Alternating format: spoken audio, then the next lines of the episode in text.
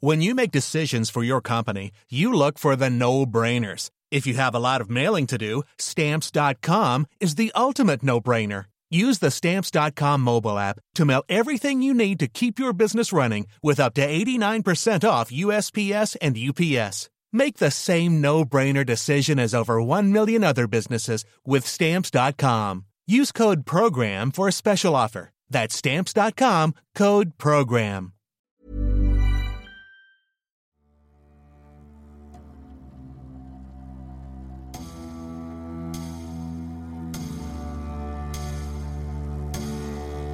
Il y a tout juste 40 ans, Björn Borg et John McEnroe livraient en finale de Wimbledon un duel homérique, sublimé par le tie-break, le plus célèbre de l'histoire du tennis. Un sommet de dramaturgie, dont les deux champions sont sortis grandis. Le point culminant d'une rivalité pas comme les autres et de l'âge d'or du tennis.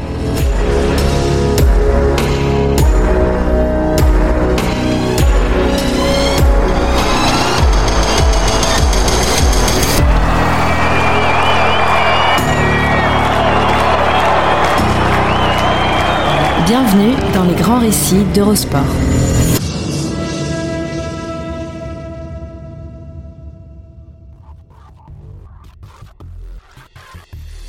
Bienvenue dans les grands récits, le podcast d'Eurosport qui vous plonge dans la folle histoire du sport, entre pages de légendes, souvenirs enfouis et histoires méconnues.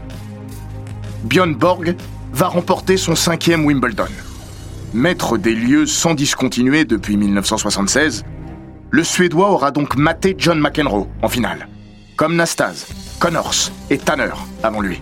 Le roi a surmonté l'entame supersonique du jeune Mac. 6-1 d'entrée. Après quoi, une fois revenu à la hauteur, il a posé sa main sur ce match. 1-6, 7-5, 6-3, 6-4. Pas inintéressante cette finale d'un haut niveau. Mais elle laisse un petit goût d'inachevé. On en attendait peut-être trop. Peut-être McEnroe n'était-il pas encore tout à fait prêt. Oui, il avait ouvert son palmarès en grand chelem dix mois plus tôt à l'US Open pour en devenir le plus jeune vainqueur. Mais ici, c'est autre chose. C'est Wimbledon. C'est Borg. Borg surtout. Il est 16h53. L'homme de glace n'a plus qu'à planter le dernier clou sur le cercueil. À 5-4, 40 à 15, il dispose de deux balles de match sur son service. Quatre minutes plus tôt, d'un passing de revers comme il en a tiré des milliers depuis ses débuts, Borg a signé le break décisif. Serein mais résigné, dos courbé, tête penchée vers le gazon, McEnroe attend le verdict. Le numéro 1 mondial veut finir en beauté. De sa donnée boisée, gicle une première balle slicée sur le revers de McEnroe. La balle ricoche sous le cadre de la raquette de l'Américain et s'écrase sur le sol vert. Hurlement de joie dans le public, devenu inhérent à chaque apparition et chaque victoire du Suédois. Puis l'annonce, un brin tardive. Out Au cri strident succèdent des rires. La foule du centre-court s'amuse de son propre empressement. Deuxième balle. L'échange s'engage. Borg monte et se voit transpercé par un passing de revers long de ligne. Sur sa deuxième balle de titre, le Scandinave galope encore vers le filet. Mais à sa volée de revers, McEnroe répond d'une volée de coups droits joués à mi-court. Entre génie et folie pure, un passing volé sidérant de maîtrise et d'audace, vu le contexte. Deux points plus tard, Junior, comme l'appellent ses proches et ses potes, ceux qu'il goûte assez peu, lâche un gigantesque Come on Il vient de débreaker. Cette finale était finie. Elle ne fait que commencer. Le lien unique qui relie Björn Borg à John McEnroe remonte à bien plus loin que ce samedi 5 juillet 1980. Ce fut d'abord une relation à distance et à sens unique. L'un ignore l'existence de l'autre, qui lui voue une grande admiration. Ils n'ont que trois ans d'écart, mais à 16 ans, le Suédois arpente déjà le circuit, quand le jeune New-Yorkais est à peine un ado n'ayant pas encore tout à fait tranché entre le tennis et le soccer, pour lequel il montre quelques aptitudes. Il finira par délaisser le football parce qu'il ne supportait ni de devoir dépendre de quelqu'un, ni d'obéir à des consignes. Il ne transigeait pas avec sa liberté d'action et de décision. Si le caractère de McEnroe le destinait davantage au tennis, un joueur le pousse également dans cette direction. Björn Borg trône très tôt en poster dans la chambre du jeune Américain. En 1973, John officie comme ramasseur de balles à l'US Open. Borg, lui, effectue ses premiers pas dans le grand tableau. Il va atteindre les huitièmes de finale, battant au passage Arthur H. McEnroe est subjugué, comme il l'a raconté dans son autobiographie You Cannot Be Serious. Il devait avoir 17 ans, mais il dégageait une telle aura. Je le trouvais magique, comme un dieu viking qui aurait atterri sur un cours. Il n'est pas le seul à subir cet étrange pouvoir de fascination. Deux mois plus tôt, lors de ses débuts à Wimbledon, l'ange blond a déclenché des scènes hystériques. Après sa victoire au premier tour, une horde se rue sur Borg sur le chemin du vestiaire. 300 jeunes filles hurlent, rappelant des images similaires avec les Beatles dix ans plus tôt. Il finit par être plaqué au sol. La presse anglaise parlera de Borgasme. L'icône avouera Il y avait un côté marrant, mais aussi effrayant dans tout cela. Pour éviter que pareil incident ne se reproduise les jours suivants, les organisateurs tentent en vain de rationaliser la folie ambiante. Avant le début de l'édition 1974, échaudés, ils adresseront un message à plus d'une centaine d'écoles londoniennes. S'il vous plaît, dans l'intérêt de tous, les jeunes filles doivent se maîtriser. C'est peu dire qu'il ne sera pas entendu.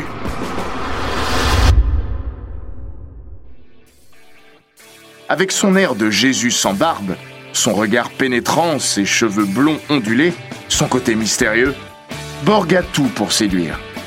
Bientôt, il ajoutera le dernier signe extérieur de sa propre mythologie qu'il n'arbore pas encore à ses débuts, le fameux bandeau fila, cerclant et structurant sa tignasse. Jamais un joueur de tennis n'avait provoqué un tel engouement.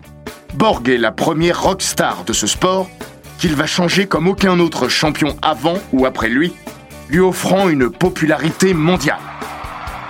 Max Wilander nous rappelle Il était à l'époque le sportif le plus connu dans le monde entier avec Mohamed Ali et Pelé. Mais il n'est pas qu'un phénomène de foire. Avant d'être une star dès la sortie de l'adolescence, Borg a d'abord l'âme d'un authentique champion, clair dans ses ambitions et persuadé de les assouvir. Commentateur des années durant sur la BBC et auteur du livre L'histoire officielle de Wimbledon, John Barrett se souvient de sa première rencontre avec le Suédois. En 1972, à 16 ans, Borg venait de gagner le titre chez les juniors en battant Buster Motram en finale, après avoir été mené 5-2 dans le dernier set. Je discutais avec lui sur la terrasse de la Tea Room et je lui ai demandé Quelle est ton ambition? Sans me regarder, en admirant au loin l'église de Sainte-Mérie, il a répondu d'une voix calme Devenir le meilleur joueur du monde. C'était dit sans la moindre forfanterie, mais énoncé comme un fait.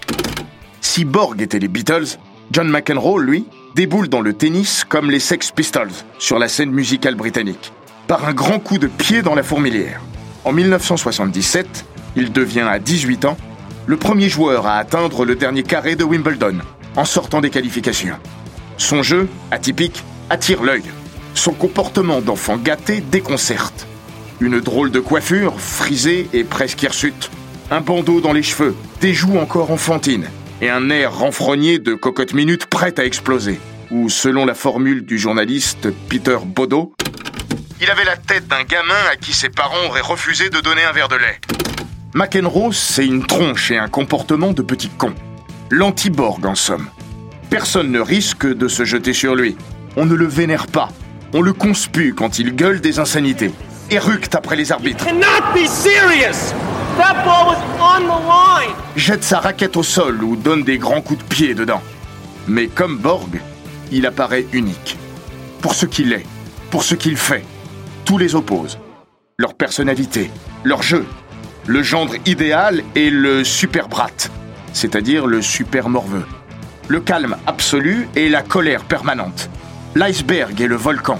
Le droitier et le gaucher. L'insubmersible et le créatif.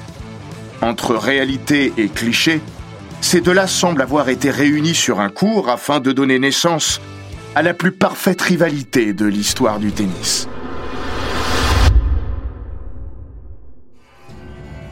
Ils s'affrontent pour la première fois en novembre 1978, chez Borg, en demi-finale du tournoi de Stockholm. Le demi-dieu accueille le sale gosse. Dans le documentaire Fire and Ice d'HBO, McEnroe explique Pour moi, c'était le match le plus important de ma vie, parce que c'était lui en face. Sur un cours ultra rapide, l'Américain fait des merveilles. Et s'il est impressionné, il n'en montre rien.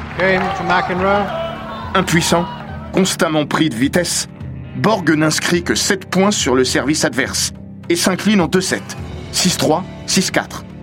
Un choc. Pour la première fois depuis le début de sa carrière, le Suédois est battu par un joueur plus jeune que lui. À l'image d'un Roger Federer avec Rafael Nadal au XXIe siècle, Borg trouve en ce jeune et impétueux gaucher un rival sans la moindre peur, et dont le jeu se marie mieux avec le sien que le contraire. Deux mois et demi plus tard, McEnroe prouve que Stockholm ne relevait pas de l'incident. À Richmond, il sert pour le match dans le deuxième set. Borg sort d'on ne sait trop où quatre retours diaboliques, arrache le tie-break et s'impose 4-6, 7-6, 6-3. Mais le coup est encore passé près. Pour McEnroe, c'est la fin du monde. Lors de leur conférence de presse commune, pendant que Borg répond aux questions des journalistes, il reste la tête enfouie dans les mains. Rentré à son hôtel, le Suédois réalise qu'il a oublié un sac de raquettes dans le vestiaire. Lorsqu'il regagne la salle, il trouve McEnroe dans la même position, prostré, et n'en revient pas. Six semaines passent. Une autre demi-finale, à la Nouvelle-Orléans. Comme souvent, la tête à claque du Queens a les fils qui se touchent. À 5-5 dans le troisième set, McEnroe devient fou. Borg est au filet. Il l'appelle et accompagne ses paroles d'un geste de la main. John, viens ici. McEnroe se souvient. Je me suis dit, mon Dieu, il va me dire que je suis le plus grand trou du cul à jamais avoir existé. Mais pourquoi est-ce que j'ai fait ça? Il secoue la tête, sourit comme un gamin pris la main dans le pot de confiture. Borg continue de lui faire signe de s'approcher. Alors il s'exécute. Mais au lieu de la redouter remontrance, il reçoit un message bienveillant. Écoute John, relax, c'est qu'un jeu, et c'est un super match. Super Brat se calme et rafle la mise au tie-break du troisième set. Dans la carrière de John McEnroe, c'est un moment décisif. Pas parce qu'il vient de signer son deuxième succès en trois matchs contre le patron du circuit, mais parce que ce dernier l'a adoubé. Ça a boosté ma confiance. C'était si rare que Björn dise quoi que ce soit, encore moins un truc de ce genre. Ça a quelque chose à voir avec le respect, un truc de champion à champion. Il devait penser que j'étais un peu dingue, mais ça ne le dérangeait pas. Borg confirme J'ai aimé ce mec depuis le début. Loin de la haine dont se nourrit un Connors, ces deux-là s'entre-déchirent dans un respect commun, et même une forme d'affection mutuelle. On est plus près de la bromance que d'Ali Frigers. Si Bjorn comprend à ce point son nouveau rival, c'est qu'il a été McEnroe avant d'être Borg. Le Martien, comme l'avait surnommé Nastase, parce qu'il n'affichait aucune émotion humaine avant, pendant ou après un match, a été un gamin à l'attitude infecte sur le court. Le Roumain en plaisantait d'ailleurs. Quand il revenait au vestiaire, vous ne pouviez pas savoir s'il avait gagné ou perdu. Colérique, pleurnichard après chaque défaite, désagréable avec les arbitres et ses adversaires. À 13 ans, il dépasse les bornes, au point qu'à la demande de son club, la fédération suédoise décide de le suspendre 6 mois. Il opère dès lors un virage à 180 degrés. Je me suis fait une promesse, ne plus jamais ouvrir ma bouche sur un cours de tennis. Il va la tenir, jusqu'à créer le mythe de Iceborg, l'homme sans émotion. Le grand public, ignorant ses errements passés, n'imagine alors pas qu'à l'intérieur, il était en constante ébullition. Son entraîneur de toujours, Lennart Bergelin confiera Le plus grand accomplissement de Björn Borg, c'est la manière dont il est devenu le maître de lui-même. Comme le reste du monde, John McEnroe a toujours été bluffé par le stoïcisme de son idole rival. Tant de points disputés, tant de matchs joués, tant de frustrations, d'erreurs à accepter, les siennes ou celles d'un arbitre, d'un juge de ligne. L'Américain s'insurge presque. Nom de Dieu, même Villander pouvait parfois se mettre en colère et contester une décision. Comment un type peut ne pas avoir plus de 3 ou 4 expressions sur le visage en 12 ans de carrière? En deux occasions, postérieures à la finale 1980 de Wimbledon, Borg va fendre l'armure. La première, lors d'une exhibition à Francfort, en décembre 1980, en compagnie de McEnroe, Connors et Gerulaitis. Alors que ce dernier affronte Borg, le Suédois manque un passing. Pensant sa voix couverte par le public, il laisse échapper un Merde Tout le monde l'a entendu. McEnroe se souvient Lolita s'en est resté bouche bée. Puis il est tombé à genoux sur le cours et a commencé à s'incliner pour le saluer. Le public a fait une standing ovation à Bjorn. L'autre scène, bien moins anecdotique, se déroule juste après, en janvier 1981, lors du Masters. Opposé à McEnroe en match de poule, Borg conteste un overrule de l'arbitre en sa défaveur dans le tie-break du deuxième set, à 3-3. Il s'approche du juge de chaise, lui demande calmement de consulter son juge de ligne, ce qu'il refuse de faire. Borg reste à côté de l'arbitre. Le temps passe. Les avertissements pleuvent. Les points de pénalité aussi. Lorsque le numéro 1 mondial reprend le jeu, il est mené 6-3. Il finira par s'imposer en 3-7. Mais la séquence interpelle. Mentalement, Borg arrive au bout du rouleau. L'effort produit pour maintenir ce contrôle permanent de ses émotions explique en partie pourquoi le natif de Stockholm a rangé les raquettes à 26 ans. Il s'était consumé. En attendant, Borg produit donc un double effet sur McEnroe. Depuis la Nouvelle-Orléans, non seulement il extrait le meilleur de son tennis à chaque confrontation, mais il le transforme au plan comportemental. Il y a eu un certain nombre de fois dans ma carrière où j'ai perdu des matchs que je n'aurais probablement jamais dû perdre, mais où, en plus, je me suis comporté comme un abruti. Mais je me suis jamais comporté comme un abruti quand j'affrontais Borg. Je le respectais trop pour ça. Je respectais l'événement que ça représentait. Que je gagne ou que je perde, j'avais conscience de faire partie de l'histoire. Le 5 juillet 1980, sur le Center Court de Wimbledon, c'est donc John Jekyll qui affronte Borg. Deux jours plus tôt, son double maléfique, Hyde, s'est montré sous son jour le plus sombre contre Jimmy Connors, qui a fini à un changement de côté par lui demander de fermer sa gueule. Vainqueur en 4-7, il s'est encore mis tout le public à dos. Rien de tel cette fois. Pas un mot plus haut que l'autre, pas un geste plus bas que la morale. Depuis le début de l'ère Open, 12 ans plus tôt, aucun match de tennis n'a suscité une telle excitation. Notamment en Suède, où Borg a accédé au rang de dieu vivant. Mats Wilander, 15 ans à l'époque, se souvient. C'était leur premier duel en Grand Chelem. Il y avait beaucoup d'engouement autour de ce match. Une énorme attente même. Mais en Suède, nous savions que John McEnroe avait le style parfait pour embêter Borg et peut-être même pour le battre. Il l'avait déjà fait, à Stockholm notamment. Pour sa première finale à Wimbledon, McEnroe n'affiche aucun signe de nervosité. Ni l'enjeu, ni le lieu, ni la stature de son adversaire ne l'impressionnent. Pas plus que l'agressivité du public à son endroit. Après coup, il clamera les sifflets? Et alors? J'étais là où je voulais être, c'est tout. Mais comme tout le monde, lorsqu'il se retrouve avec deux balles de match contre lui à 5 jeux à 4 dans le quatrième set, il pense que tout est fini. Ce miracle lui offre un sursis qui s'étirera sur plus d'une heure et quart. Surtout, il change la donne, comme le confirmera McEnroe. Quelque chose de magique venait de se passer. J'avais de nouveau envie de me battre.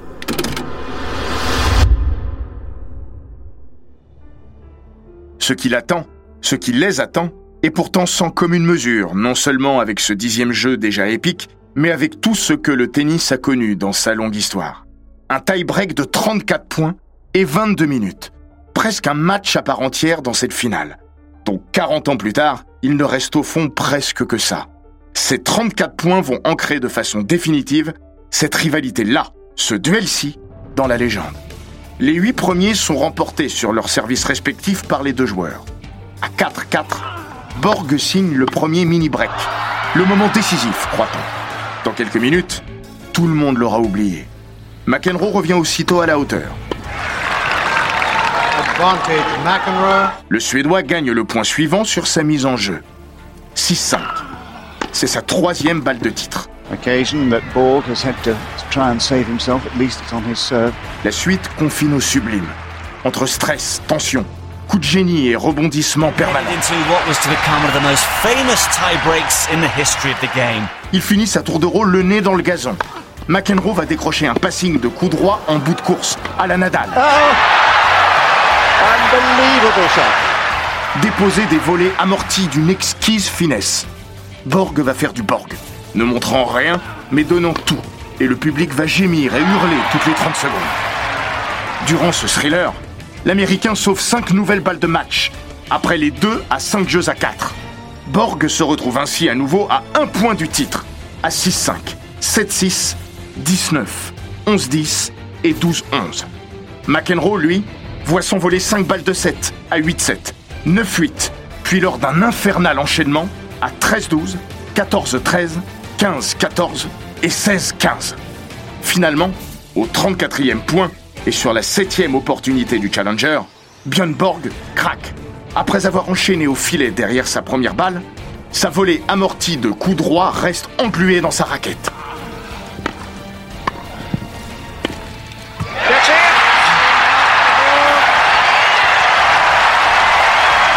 C'est fait. 18-16. La fin d'un passage hors du temps comme une parenthèse enchantée.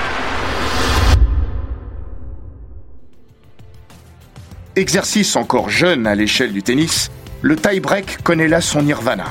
McEnroe en sort vainqueur à plus d'un titre. Pas seulement sur le coup pour recoller à deux manches partout, mais de façon empirique. À compter de cette fin de quatrième manche, même ceux qui le détestaient vont le respecter, à défaut de l'aimer. Le public londonien, en transe, est debout pour lui. Son cran et sa détermination emportent une adhésion unanime. Toute ma vie, je n'ai jamais eu autant envie de ne pas renoncer. J'étais fatigué, mais l'électricité du stade m'a permis de tenir. Je n'ai jamais ressenti ça, avant ou après ce match, avec le public. Ils savaient que quelque chose de spécial se passait, et nous le savions aussi.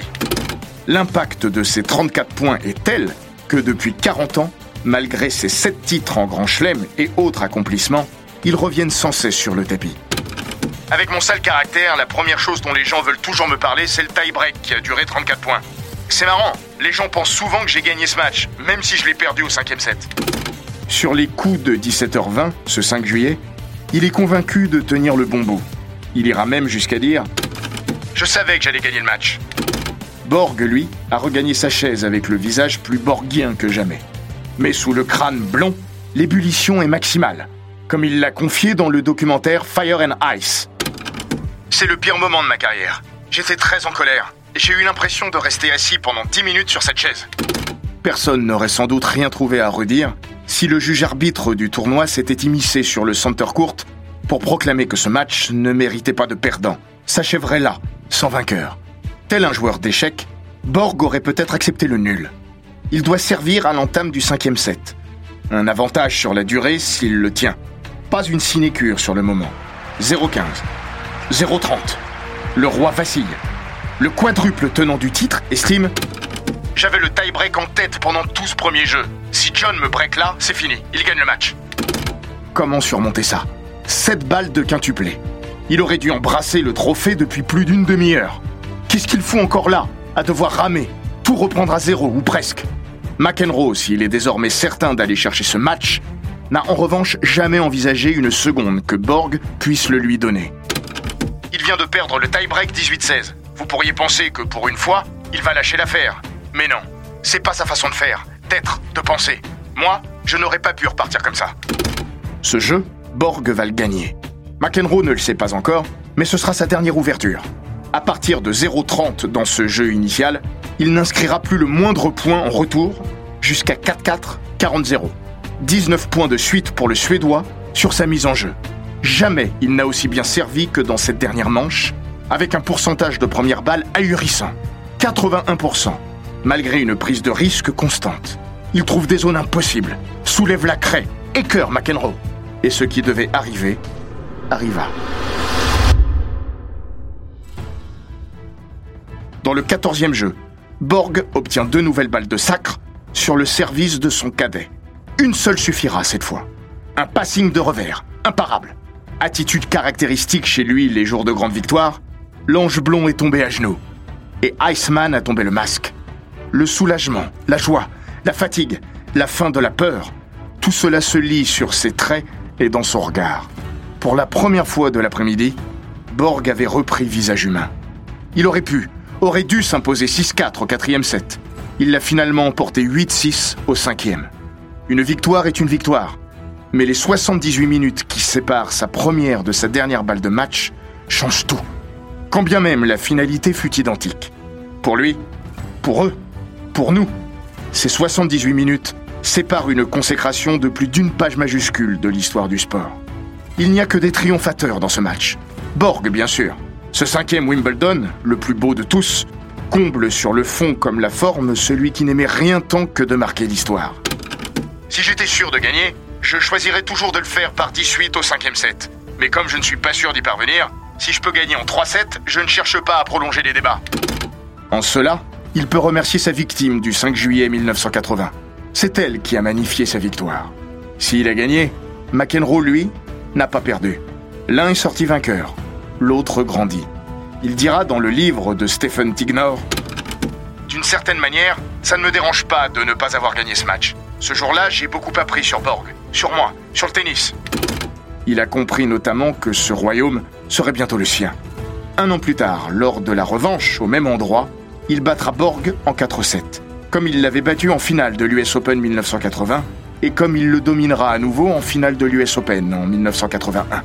Après quoi, Björn Borg, lassé de tout, ira voir ailleurs, laissant McEnroe orphelin et un peu désemparé.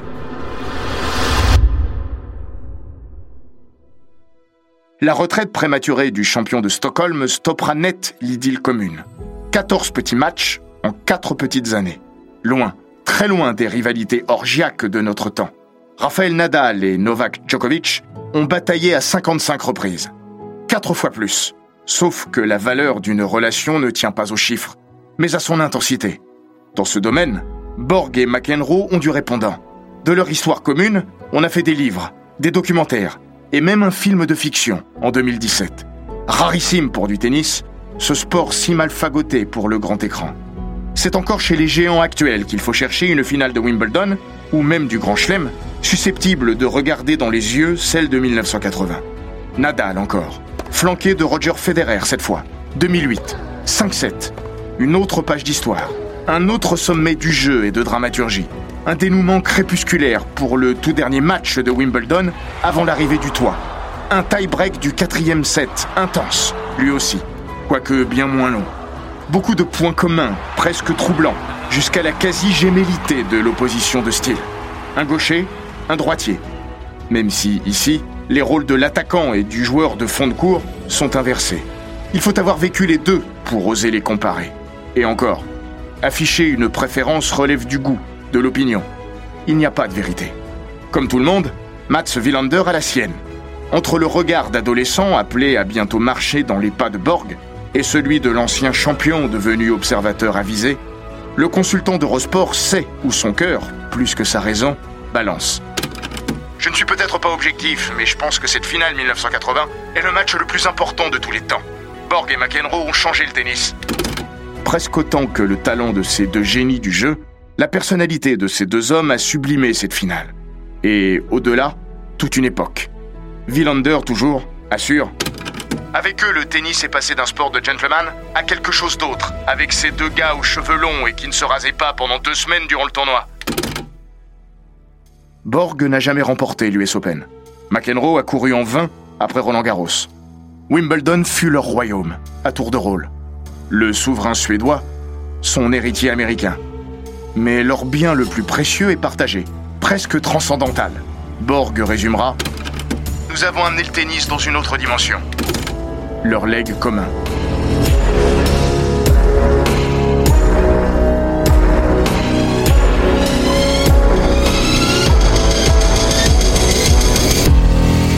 Cet épisode des grands récits d'Eurosport a été écrit par Laurent Vergne. Il est raconté par Florian Bayou, monté par Romain Redon et produit par Bababam. N'hésitez pas à vous abonner, commenter, partager et noter ce podcast sur Apple Podcast, Google Podcast, Castbox, Spotify, Deezer et toutes les plateformes audio.